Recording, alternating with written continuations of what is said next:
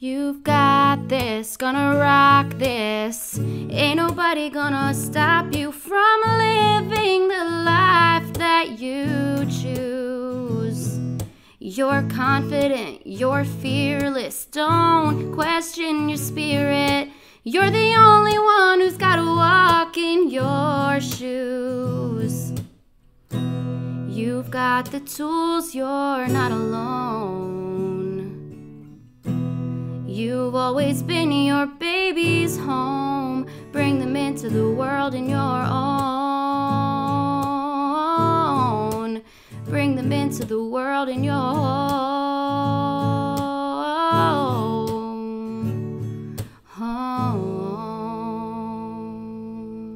Hey there, welcome back to episode number seven of the No Fear Home Birth Podcast. Today, home birth, free birth mindset coach and mom of three, Ashley L. Winning, will share her first two birth stories, the ones that prompted her to plan an unassisted free birth with her third child.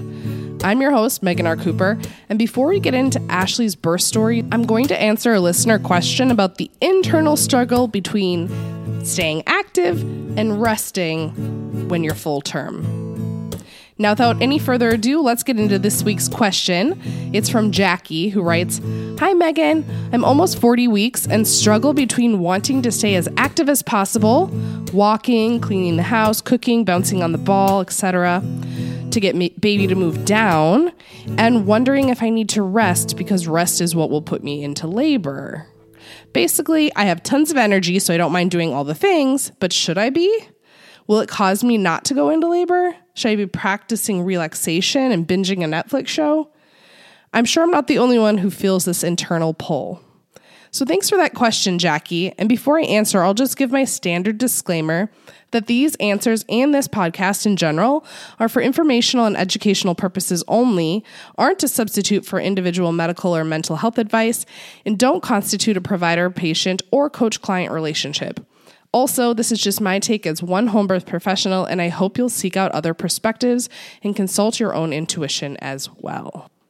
We're just going to dive right into this. Jackie, thank you for this question. I I I think you're exactly right that you're not the only one to feel this internal push pull, this questioning, wondering like, what should I be doing? Should I be really active? Should I be really like, should I just relax? Like, what should I do?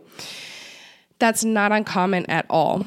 And the short answer is you should do whatever feels right to you and your body and your mind. That's the short answer. If you feel like I've got all this energy and I, I want to bounce on the ball and take walks and stay active and do all these things, and you that, that feels good to you, yeah, do it. Do it, right? If you feel like which it sounds like by the way that that is you that you're feeling like you want the active want to stay active you want to do all that but you're questioning like is that right? If the, if you're listening to this and you're like i'm full term or close to full term and i don't feel like doing a damn thing that is also okay and perfectly natural normal and wonderful.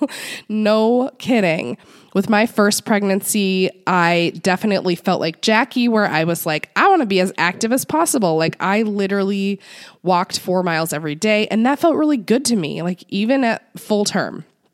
Um, as I've mentioned before, if you've listened to my um, first birth story, which was episode one, I walked that when I was in labor for over 15,000 miles, that I was in really good shape. I just liked it. I loved feeling active. I loved being active. That's what I did.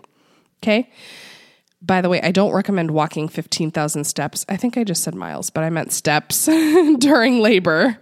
Um, because unless, I guess, unless you're really, really, really great shape and I don't even know. Like, you know, you have a history of precipitous labors that go fast or something. I'm not really sure. I just feel like it really wore me out to do that in the end because my labor took so long over 24 hours, et cetera, et cetera. So, that being said, I was so active and like felt the energy with my first pregnancy. With my second, I had a toddler at home.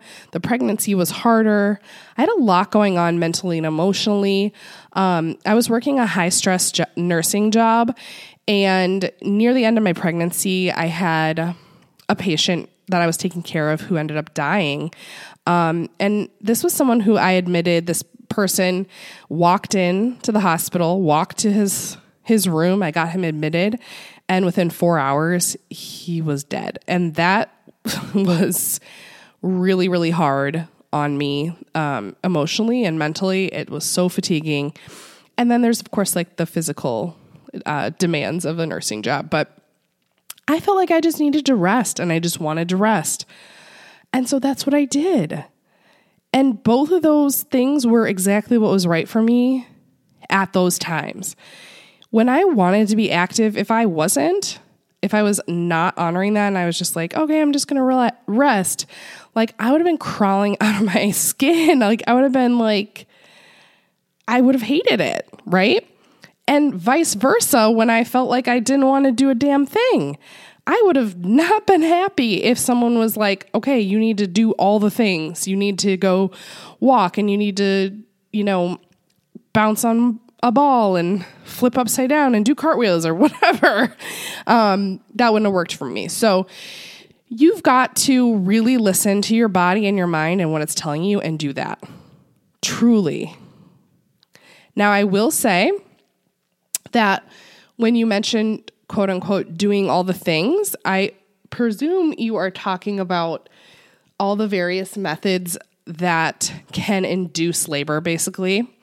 Um, like curb walking and um well gosh I can't think of one other one right now. I don't know, eating spicy foods, um, having sex, like there's a whole bunch of them. But the thing is, and I, I've probably spoke to this before because this is something that comes up a lot. If you want to do those things, again, do them by all means. Those things are not going to actually put you into labor. Your body is going to go into labor when your body and your baby are ready. so you don't have control over that as much as you want to have control over it. You just don't. and so, again, if you want to do those things, if you want to use a breast pump for nipple stimulation to see if you can get things going, um, if you want to go run around the block, like whatever you want to do, you can do it. Just don't expect it to. I think that sometimes it can, you can get into this mental headspace of like, if I do these things, it's going to bring on labor and but the thing is like when it doesn't, it's very defeating and draining and like, oh my gosh, is this baby ever going to come? Especially if you start doing those things like re- as soon as you're quote unquote full term. If you get to 37 weeks and you're like, "Okay, I'm going to bring this baby on." You might be someone who naturally carries a baby to 40 weeks, 41, 42 weeks. You might be doing these things for 5 weeks or more right? And like for you to put in all that effort, there's just no way that it's not going to have an impact on your mental health. And so I think that's very important to keep in mind as well. Is when you're doing these things to stay active, do what you want to do because you want to be active. You have to be very careful that you're not doing them to try to get a specific result, like getting labor to start. To submit your own question for a chance to have it answered, either here or in my No Fear Home Birth Weekly email series, just follow the link in the show notes. Now, without any further ado, let's get into episode number seven. Hey, Ashley, thanks so much for being here on the No Fear Home Birth podcast today. I'm so excited to chat with you. Hey, thanks so much for having me. Uh, it's um, an honor to be here, and I'm really excited to have a chat with you today. Oh, I am so excited to chat with you as well. Um, and we're just going to get right into it. I would love, before we get into your birth story, for you to just tell us a little bit about um, your fa- who you are and you and your family. Sure. So you might hear my little doggy running around. I've got a little fur baby named Layla, who's a Pomeranian. I am a mum of three. I live in Australia near the Gold Coast. And I am really playful. I love a good laugh. I love to relax. I um, also work in the space of supporting VBAC and home birth mamas as a birth coach. And I love the sun and getting to the beach. Oh my gosh. I wish I lived near the beach. That sounds so amazing. Yes, uh, it is. And I mean, I'm about half an hour away from the beach. So you get stuck in traffic and all that on the weekends now. So it's a bit of a pain. But it's just nice to know that it's, you know, just down the road. I mean, it's half an hour, but, you know, you can get there. You don't have to travel two hours to get to the beach. Yeah. okay, great, Ashley. Oh my gosh. Okay. So your third birth was when you had your home birth. But before we get into that story, which we're going to feature on next week's episode, can you tell us and go through your first two birth stories? Sure. So I'm a high BMI mum and I went to basically, I'm going to give you a really short version because I could talk for days on my births and all the intricate details of everything. I always love to include all the details, but essentially I wanted to be the best mum I could be. I wanted to make sure everything was perfect. I went to doctors before, had tests before we decided conceiving and I really wanted to get my ducks lined up in a row to make sure I was doing everything in the right way. So the only thing that they mentioned was being a high BMI mum. The recommendation was to lose some weight because I could have some problems with conception. There wasn't any other information about how my high BMI could cause issues for me in the system or um, any of those sorts of things going on. So I just decided to conceive and we fell pregnant straight away and I was in for a rough six months. I had HG, very, very sick. Um, and so I just rode the waves and I got diagnosed with GD around 16 weeks because as a high BMI, they like to do the GTT test uh, earlier. And um, that was a bit of a shock because I, in one part of where we lived, I was told by the doctor I didn't have it. Um, so in Brisbane, where I worked. And then when I came into my state, uh, not my state, my um, local council area, they said, "In this hospital, you have GD, uh, you have GD." So that was a bit of a shock for me, and um, it was so interesting because you know if I was in a different like 10 minutes up the road, I would have not had GD. And if I was here, I wouldn't have. So there was a lot of shame and guilt around that because I did blame having a high BMI.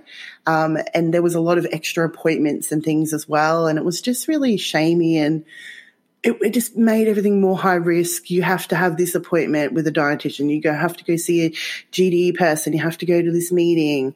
You're now with obstetricians. And, and so I kind of put it in perspective of thinking, I had the best care because here in Australia we have Medicare. So I went publicly funded, which meant normally you would go see midwives at the hospital, and um, when you get put into high risk, you see obstetricians, but you will see like junior obstetricians who are training. And so I was with them, and I thought, well, you know, obstetricians are the bosses. Like, I'm going to get the best care possible. But it felt really cold and clinical, and I never had the answers that I like any of the questions that I wanted answered, like what's going to happen in birth? Do I need to prepare for birth? Like, can we talk about birth? Like, I always asked about birth, and they're always like, "Oh, let we'll talk about that next time." It was always next time and next time and next time, and um, I did ask one of the doctors right at the end. You know, I said like, "Is my baby engaged?" And he kind of like laughed at me, and um, I was like really taken back by his casualness uh, to you know, this situation, I felt, I just didn't feel like he was in it. And I thought, I said to him, like, why are you here doing this job? Like, do you want to be an obstetrician? Like, cause you seem like, you know, this is a bit of a joke to you. And he was just there, you know, it, it didn't feel the way that it's supposed to feel like in the movies where, everyone surrounds you and it's an exciting time and you get all the information and all that sort of thing. We did go to the hospital um, antenatal um, group class and that was a little bit helpful, but it was mostly like these are the drugs that you can have, and you know, here are some birthing positions, and it was mostly centered around hospital policy and you know, priming you for what was going to be happening when you went into labor. I knew from a very early stage that I was going to be induced, and I really loved that because I was going to have my baby two weeks earlier. And um, I just thought the baby would come out and everything would be okay. And the women that I'd spoke to in the GD team, like the other mums, they had already been through this before, some of them. And it was like, I was induced and my baby was born four hours later. And I was like, oh, wow, cool, you know. So I was, was expecting that sort of situation to happen. And eventually, um, you know, we went through the induction process, which was a very long winded, painful process, and it failed. And so I didn't like dilate at all. They couldn't get in at all. My cervix was super closed. I think of it now as my body is like a champion and they couldn't break me. um, but I didn't look at it like that at the time, I looked at it as I was a failure. I failed. What happened to me? Why did nobody warn me this could be a possibility? That was hell. It was really hard. How could I ever do this again? You know?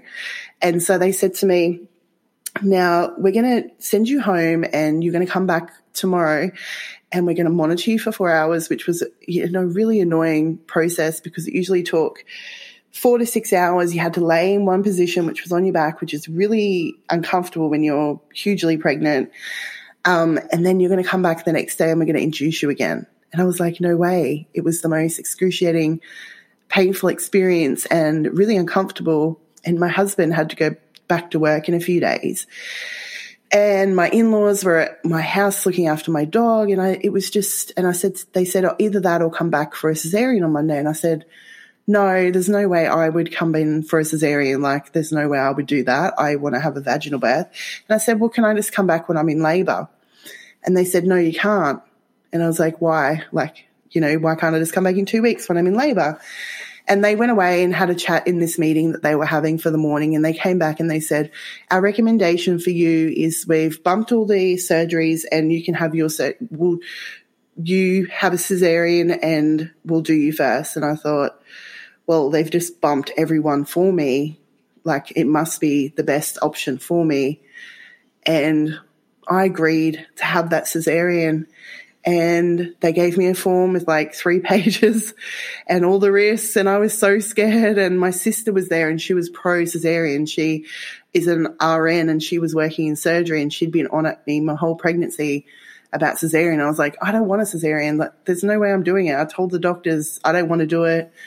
And I was really, really scared. And I went through that process. And the, the nurse in there told me I look like a deer in headlights. And I was like, well, you know, there's lights everywhere. No wonder I look like a deer. I've never been into an experience where there's lights and surgical equipment. And I was in there by myself. My husband couldn't come in until after. Anyone who's had a cesarean knows that. Um, and then I had to get jabbed with a big needle in my back.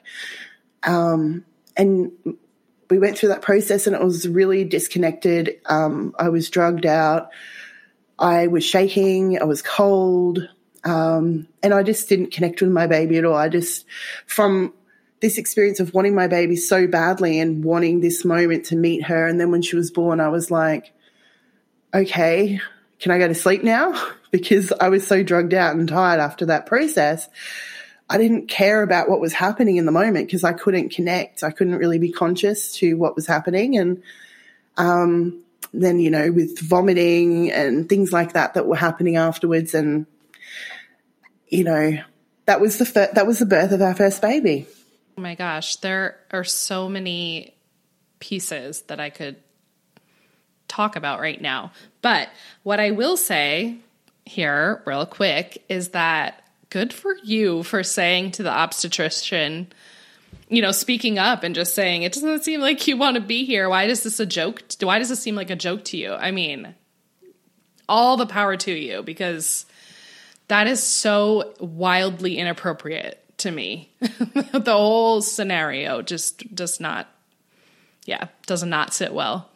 Yeah. And like he was so he was so chill. He was like um, leaning back on his chair and flicking his pen in the air. It was that's why I said it because I was like, it feels like you're a teenager, like flipping your pen in your air. You've got your leg crossed over. You're bouncing back on your chair. It was just he was feeling superior, arrogant. I'm cool. I'm a doctor, you know. And I just felt really disrespected and I felt who am I who is this joker? Like it, it it was really inappropriate and really unprofessional. And if I could go back and I had the confidence and the experience I had now I would be wanting to speak to his superior and having a real conversation about this and you know putting him into line like uh, you know if I you know but yeah I did. I did say something because whether it even got through his little thick skull because of the arrogance. I'm not sure.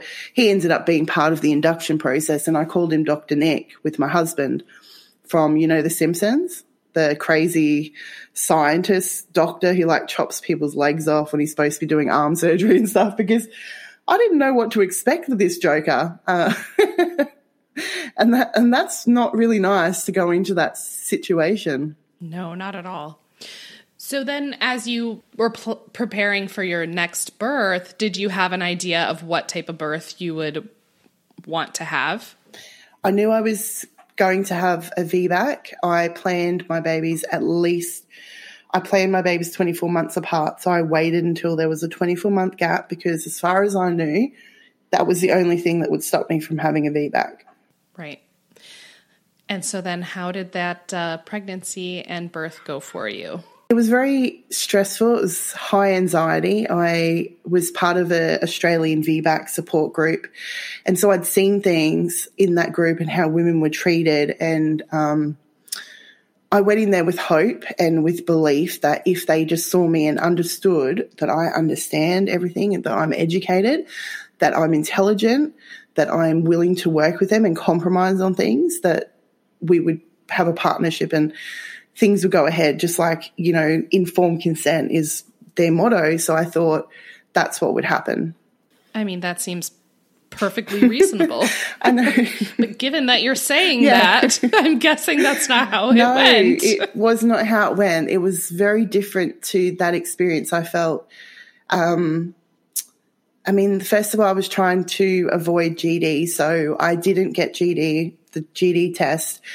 I um, didn't have GD with the first test, um, which was great. I was like, yes, you know, I'd made a few lifestyle changes, I suppose, and I was really, really anxious about getting GD the second, you know, with the next test. And so I was trying to do as many things to try to avoid it because in my mind, that was the thing that led me to an induction. Without that, I felt like I would be with midwives and I would just have a vaginal birth and be treated like a normal woman. Um, it was a bit of a curse having that GD diagnosis on my book, especially at that hospital. And um, unfortunately, I got gestational diabetes, or I was diagnosed with it. Um, by 0.1 on one of the tests. So there's three tests that they go through if I'd known, I probably would have redone the test. I didn't realize that was an option um, because, you know, I've heard of so many women's stories, but it was by point one, so it was barely, you know. And again, if I was at a different hospital, I probably wouldn't have even had it. Um, now what I know and my experience is I don't really believe in gestational diabetes. Um, there's a lot of information and evidence out there in regards to gestational diabetes and whether it's actually a thing. Um, and I can even give you some links to podcasts if you want to share that with your viewers because I'm really passionate about women not being boxed into certain categories because once you get boxed, you're stuffed and certain things are going to happen. They're going to see you in a different light and that's basically what's going to happen to you. So I then couldn't be with midwives again and I had to be with obstetricians and I had, you know, the most unusual conversations with people. So just to share some of the conversations. So I, it would always be, see, you know, you can have a repeat cesarean.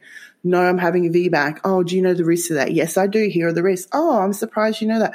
Okay, you do know. Well, if you read my book, yes, you would know that I already knew that it would be the same conversation all the time because I'd see different people. Then it got to the point where I refused to speak to junior obstetricians. I was only going to speak to consultants because what's the point? I'm wasting my time. They're not the bosses. So I spoke with one obstetrician and she answered a um, private phone call in the middle of our um, consult because her son was at sports and had to tell her his news, um, which was lovely. And, and she said, look, VBACs are, you know, went through all the risks, you know, they're great, rah, rah, rah, but not for you because of your high BMI. And she's like, I'm not a fattest, but because I'm a big woman myself, but, and I was like, what? You, I've never heard someone say I'm not a fattest before. Um, but you know, that's kind of like, I'm not racist, but, you know, uh, that's really, uh, obviously she was a fattest, if that, whatever that is, you know, obviously had it against fat people. But um, I noticed a trend that came up a lot, and it was around my weight then. So my numbers, my GD numbers that they knew of were under control. So I had um, controlled diabetes because that's what I fudged my numbers to be. Um, and so now it was all about my weight. And I wasn't really putting on much weight. I would have to get weighed and I'm always waiting for them to say, Oh, you haven't put on much weight. You know, you're a good girl, Ashley. I was trying to do all the things, stressing myself out to get them to play with me. And it was always induction. We want you to have an induction. We want you to have this. And I was always trying to seek their approval on my plans. You know, I don't want to have continuous monitoring. I want to have this and I want to have that. I want to have this. And they didn't like that. They didn't like that I wasn't going to have growth scans um, because I didn't see the point. A growth scan only means that you're going to find out my baby's four kilos and you're going to say cesarean, and I'm going to say no. Um, I said to them, I'm happy with a 4.5 kilo baby. So, you know, I think it's probably going to be about four kilos. So that's no problems for me. And so it was about fighting the induction because that's what they wanted. And I found out eventually the reason for the induction was because of my high BMI, they wanted to control me going into labor so that they had senior obstetricians because the junior obstetricians wouldn't feel comfortable or confident um, operating on me in an emergency situation because of the extra fat layers they have to cut through. And so that's fine. I, I, I was in a um, room with a senior and a junior, and I said, okay, so how about you send me to a hospital that has the capability because I'm in, I'm blessed in a spot where I've got hospitals all around me. And they looked at me and laughed at me. And I said, okay, well, it mustn't be a problem then. like, if they're not taking it seriously, then it mustn't be a, a problem. They're kind of just fabricating. But what I didn't realize was they actually had a different plan and it was to fearmonger me to bend to their will. And so every appointment was fat women can't birth. It, I, I would just leave like sessions feeling like bigger women were incapable of birthing because they would talk about all the risks and all the hard, you know, bigger things that could happen in that um, that labor. And I ended up having to get, I had a student midwife, I had a doula, and I also had the head of midwifery who came to my appointment. So interchangeably, there was always someone with me. And, you know, having the head of midwifery, I thought that was going to be a good thing. Um, but she just sat there in these appointments and didn't say peep. And then when we walked out, she'd be like, no, that's not true. Blah, blah, blah. And I was like, okay, so this is all pointless. Having all these people is pointless because none of them have power. None of them have control. And, you know, I was doing all the things that I was reading in the, in the groups. You know, if you have this person, you're less likely to have an induction. You, you're less to have this, you're less to have that. And the thing is, you've got to look at these percentages. Why is that?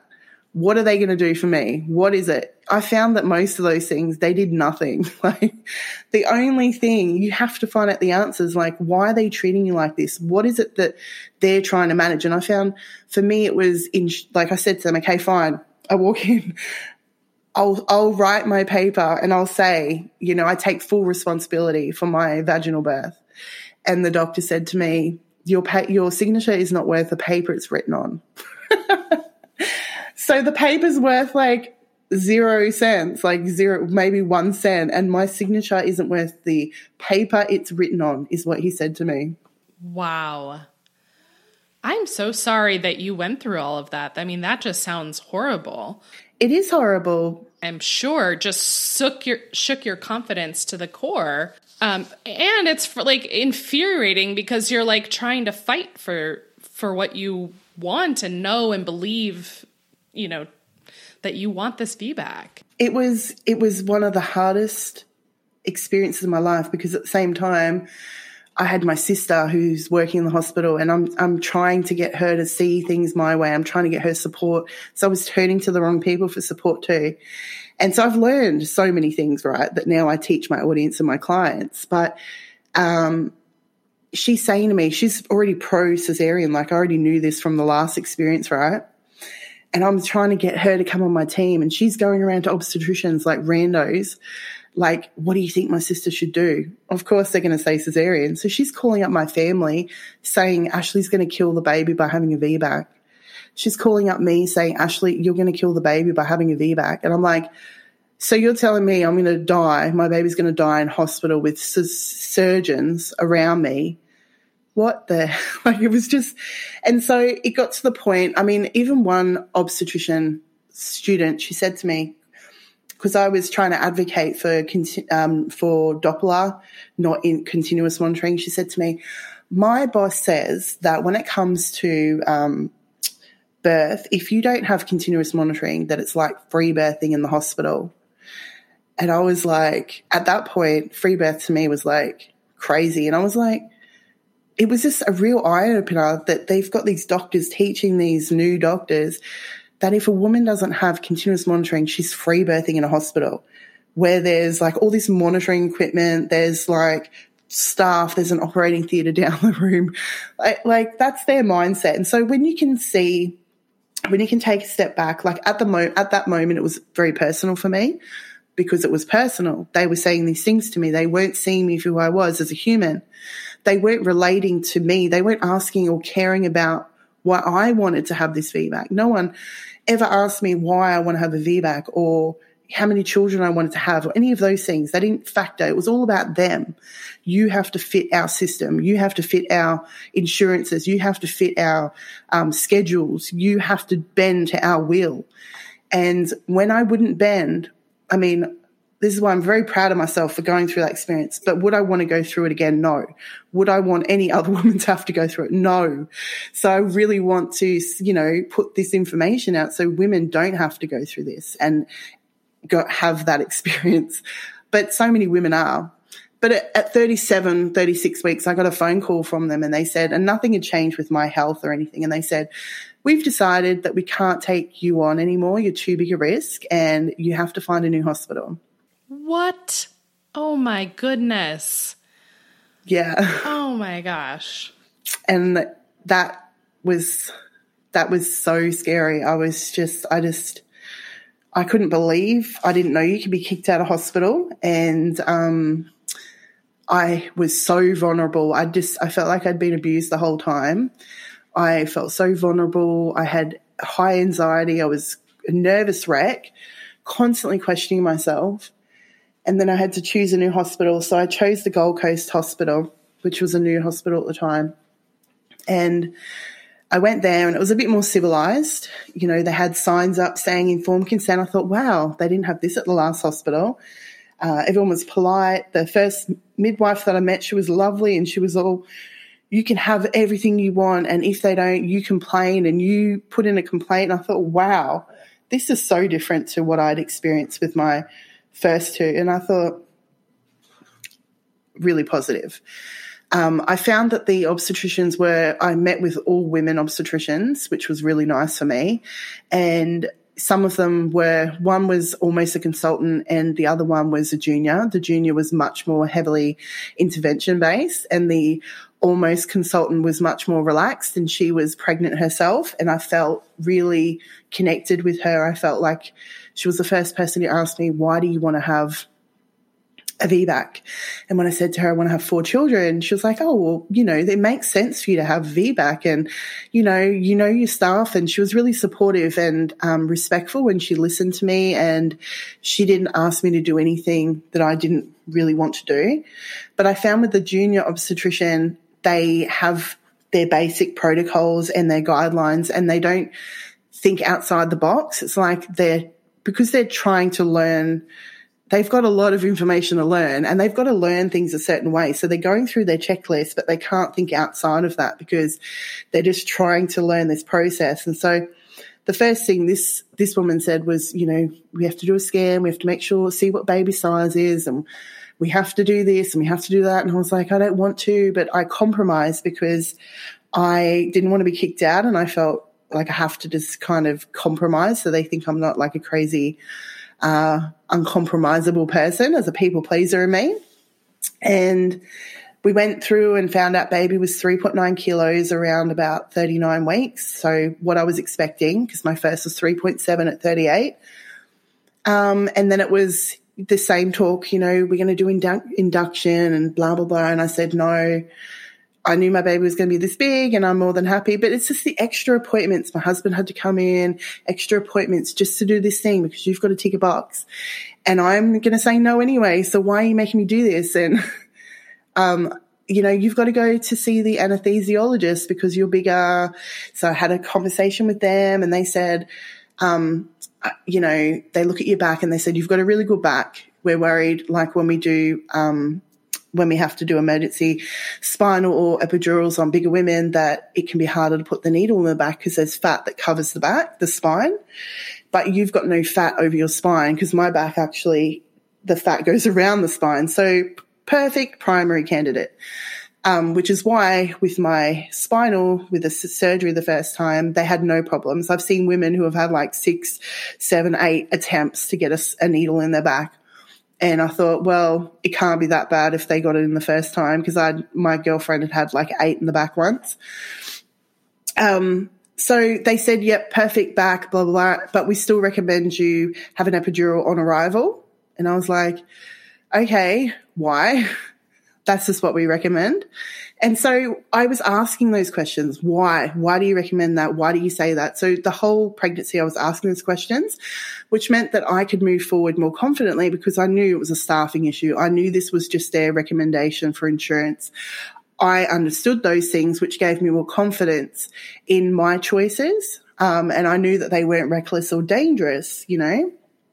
Um, but I ended up going into spontaneous labor. I did have a stretch and sweep at 40 weeks because my midwife, my student midwife, um, because I changed hospitals, I didn't change, but I was forced to change.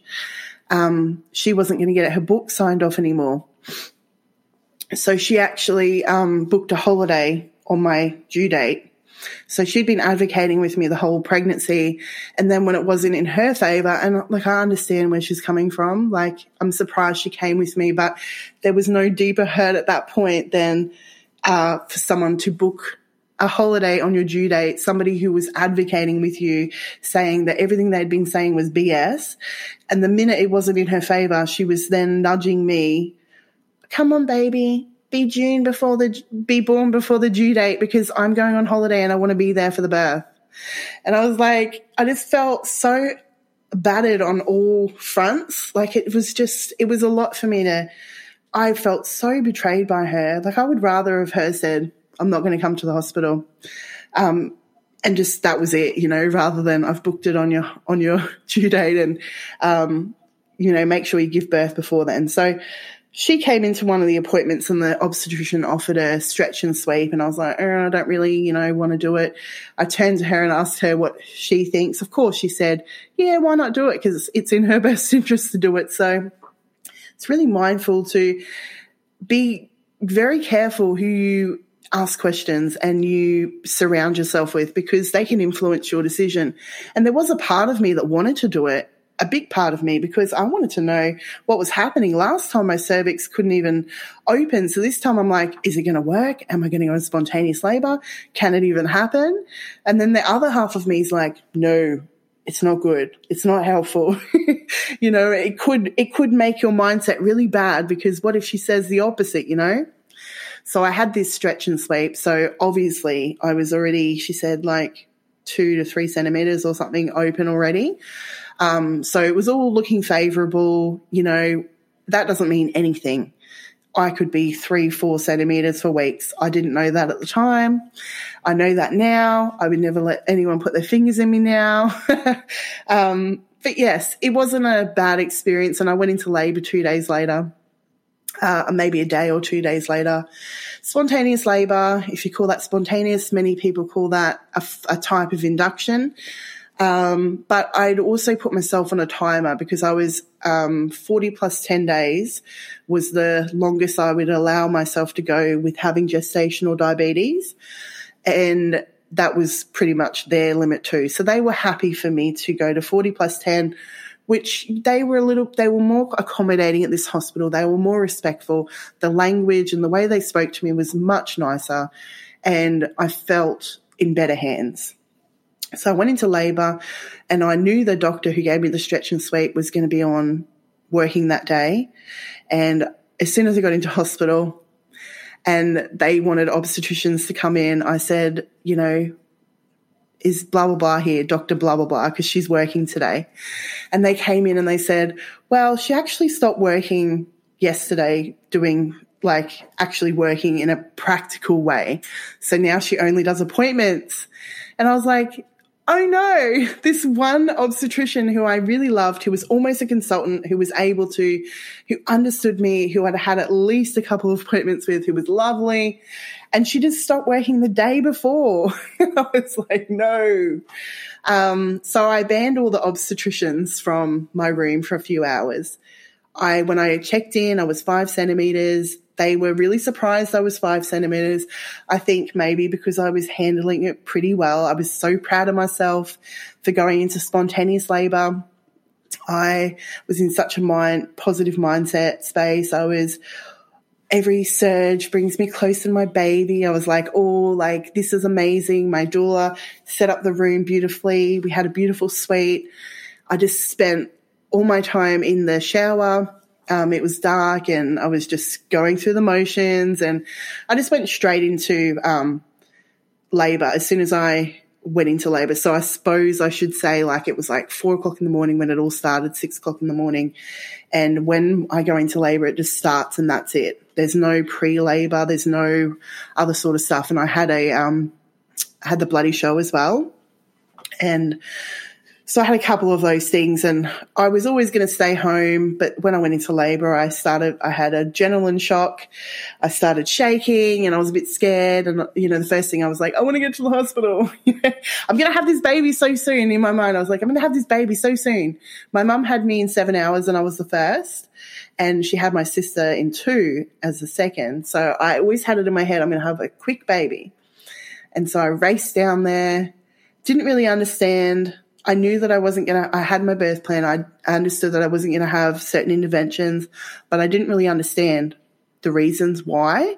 I just knew that that's what they were saying in these VBAC groups. And so I didn't understand about birth. I didn't know much about birth. I hadn't done any research. Everything and all my time and energy was around induction. If I just don't, if I just have a spontaneous labor and I get to a midwife, everything's going to work out. That's what I thought. So I was with a midwife and I had a spontaneous labor and everything's going to work out. The baby just comes out your vagina when they, when you don't have to go through these things. And, um, basically, you know, I thought my waters had broken because I could feel, um, the water stuff and it smelt like, you know, um, I knew there was some leaking and I said, I think my waters have gone. The midwife said, um, you know, do you want me to check? And I said, yeah, okay. She checked and she said, yep, your waters have gone, but there's a little bag there. Do you want me to break that? And I said, okay, well, you know, if it's not a big deal. And she broke it and it was my entire waters. Um, it wasn't just a little bag. And the reason why they wanted to have access to that area is because I had can, I had, um, I had said that I would get the screw on my baby's head. So they wanted to, you know, that was the first bit of intervention that they were allowed to do. So if I'd known, I didn't know that, but if I'd known that, you know, obviously there would have been, if I'd, know, if you know certain things, you, you would make different choices, but that's a choice that I made in that moment. And, um, then I was, and the reason I chose that mode is because it meant that I could be wireless. It meant I could go back in the shower. But unfortunately, she plugged me to a machine. so that was weird that she actually plugged me to a machine with that. Um, and then as soon as I got off the bed, there was a decel, and then I had to get back on the bed. And after the waters were broken, I was in excruciating pain. And then the doctors rushed in because she didn't um, she didn't recover quick enough. Um, so then they have to rush in, and then she recovered, and then then they recommended C section, and and it just started from that process on. I think at one point before that had happened, the junior doctor who I'd actually seen before, even though I'd told her my plan, I had a birth plan, I told her, she um, kept harassing me about putting a cannula in my arm. And I said, no, I don't want it. I'm in labor, by the way. No, I don't want it. She's like, oh, come on, you know, we'll just put it in. I'm like, no, it's really painful and I don't want it. Oh, come on. You know, it was like a little gnat on my shoulder buzzing around like a little toddler. And I was like, okay, fine, just put it in, just leave me alone, you know? And um, she did that. That was the first intervention they did. And then the water's breaking. And then I couldn't get into my groove after that. I went back into the shower finally and sitting on the toilet, alternating, but I just couldn't. I couldn't get back into it. The pain was excruciating by that point. And also, I had a um, birthing pool in my suite, but they wouldn't let me in because apparently having a uh, being in the bath is an intervention, but they want you to have an epidural, but they can't fill the bath up for you, um, which is really interesting to me because they do have a hoist that hangs from the roof that can hold up to I think it was about 200 kilos. So that was like almost double what I needed. So the other thing about birthing pools is that they need um, women, they need midwives who are trained in birthing pools. So they need at least one or two midwives who are trained to allow women in a bath, which is interesting. then they have a weight limit that you have to be under 100 kilos. So they've got all these little things that, you know, have to meet. You have to have the right midwives working. They have to consent. They have to be okay with you being in there. Then you have to be under a certain weight, which is ridiculous. But they're more than happy to jab you in the back with a, a drug, a dangerous drug. you know, at times. Um, so I was really upset about that, that they said, no, I can't have a birth, because I always dreamed, which is why I chose that hospital, because I wanted to have a water birth. Not so much birthing in the in the birth pool, but I just love being in the water. I'm a mermaid. Like I grew up with water. I grew up near the beach. Um, and also it's like a really nice space to be in. And so that's why I was in the shower. I just love being in the water. But eventually, after I couldn't take it anymore, I just said, this is about 12 o'clock, a little bit after 12 o'clock. So by this point, I'm already eight centimeters. And I said to my husband, I called him my husband because I knew he would just get it for me. And I said, um, I need the epidural. I want the epidural. And the epidural was there within five, ten minutes because I was priority. And I knew that. I knew as soon as I asked for it, it would be there. I had a girlfriend who said, as soon as you get the ask for the epidural, because it takes hours. So women who are lower risk, who want an epidural, they get taken, it takes them hours to get one and they're screaming in agony and they desperately want one. And then women who don't want that one, they will prioritize. It's so weird. It's completely backwards.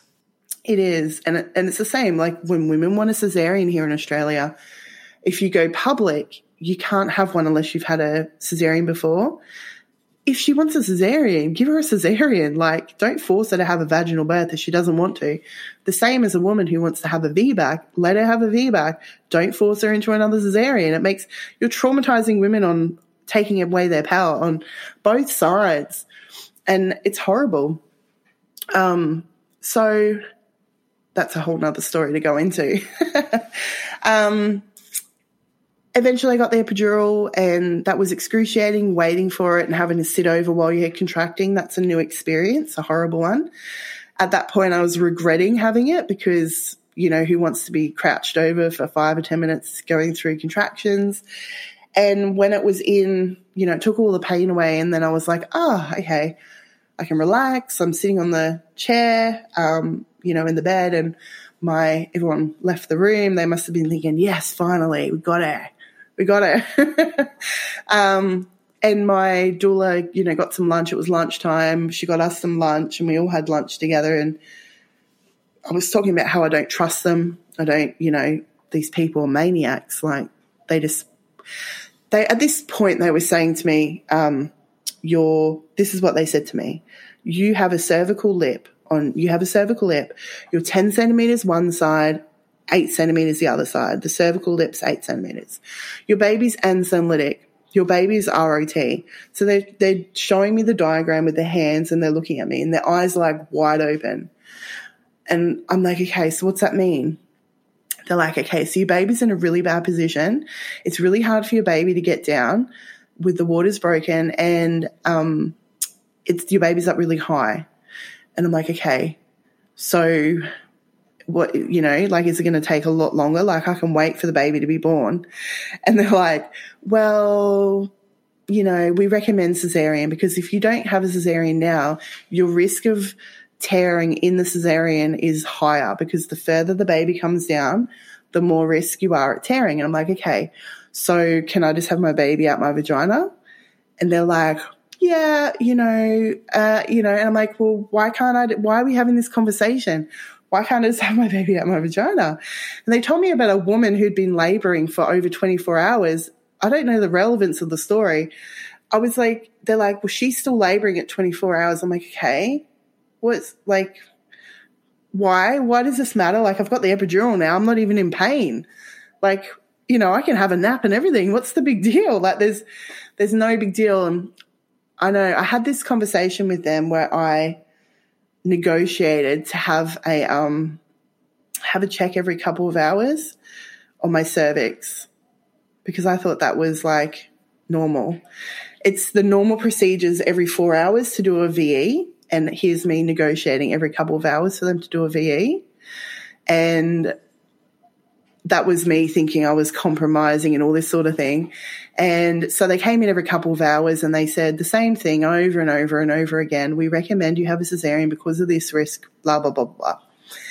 And I would just think, these people are maniacs. I felt like I was in this room with people who were like the enemy and I couldn't trust them, but I was captive and I, I couldn't go anywhere and I felt really powerless. I didn't have any information to or knowledge to combat. I'm sure my doula was probably saying some things, but I didn't have the full knowledge that I have now, um, which would have been really helpful and useful, but I probably wouldn't have been in that situation if I had that knowledge. so um, eventually we had a couple more um, decels. They rush in, they rush out. And by the third or fourth one, I think it was only three in total, but I felt so much pressure that I just finally gave in. And this is only after 12 hours of labor. So they put so much pressure on me in such a short period of time that I crumbled to just saying, fine, okay, you know, and they didn't even give me any time to labor or do any of the things that, you know, it, it's ridiculous. Look, like it's, it's laughable and almost criminal looking back on it now. But I thought at the time that, you know, this was normal. I didn't even know I was in a pressure cooker.